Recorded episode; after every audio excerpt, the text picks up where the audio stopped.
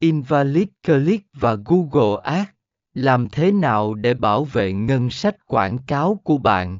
Phần 48 Bảo vệ ngân sách quảng cáo và duy trì hiệu suất chiến dịch đòi hỏi sự quan tâm và chiến lược cụ thể.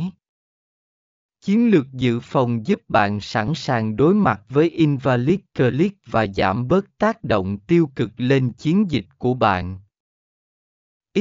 Kết luận A. Tóm tắt 9 điểm trong bài viết Trong bài viết này, chúng ta đã xem xét cụ thể về vấn đề của invalid click trong quảng cáo trực tuyến và tầm quan trọng của việc bảo vệ ngân sách quảng cáo. Chúng ta đã thảo luận về các khái niệm, dấu hiệu nhận biết và cách ngăn chặn invalid click.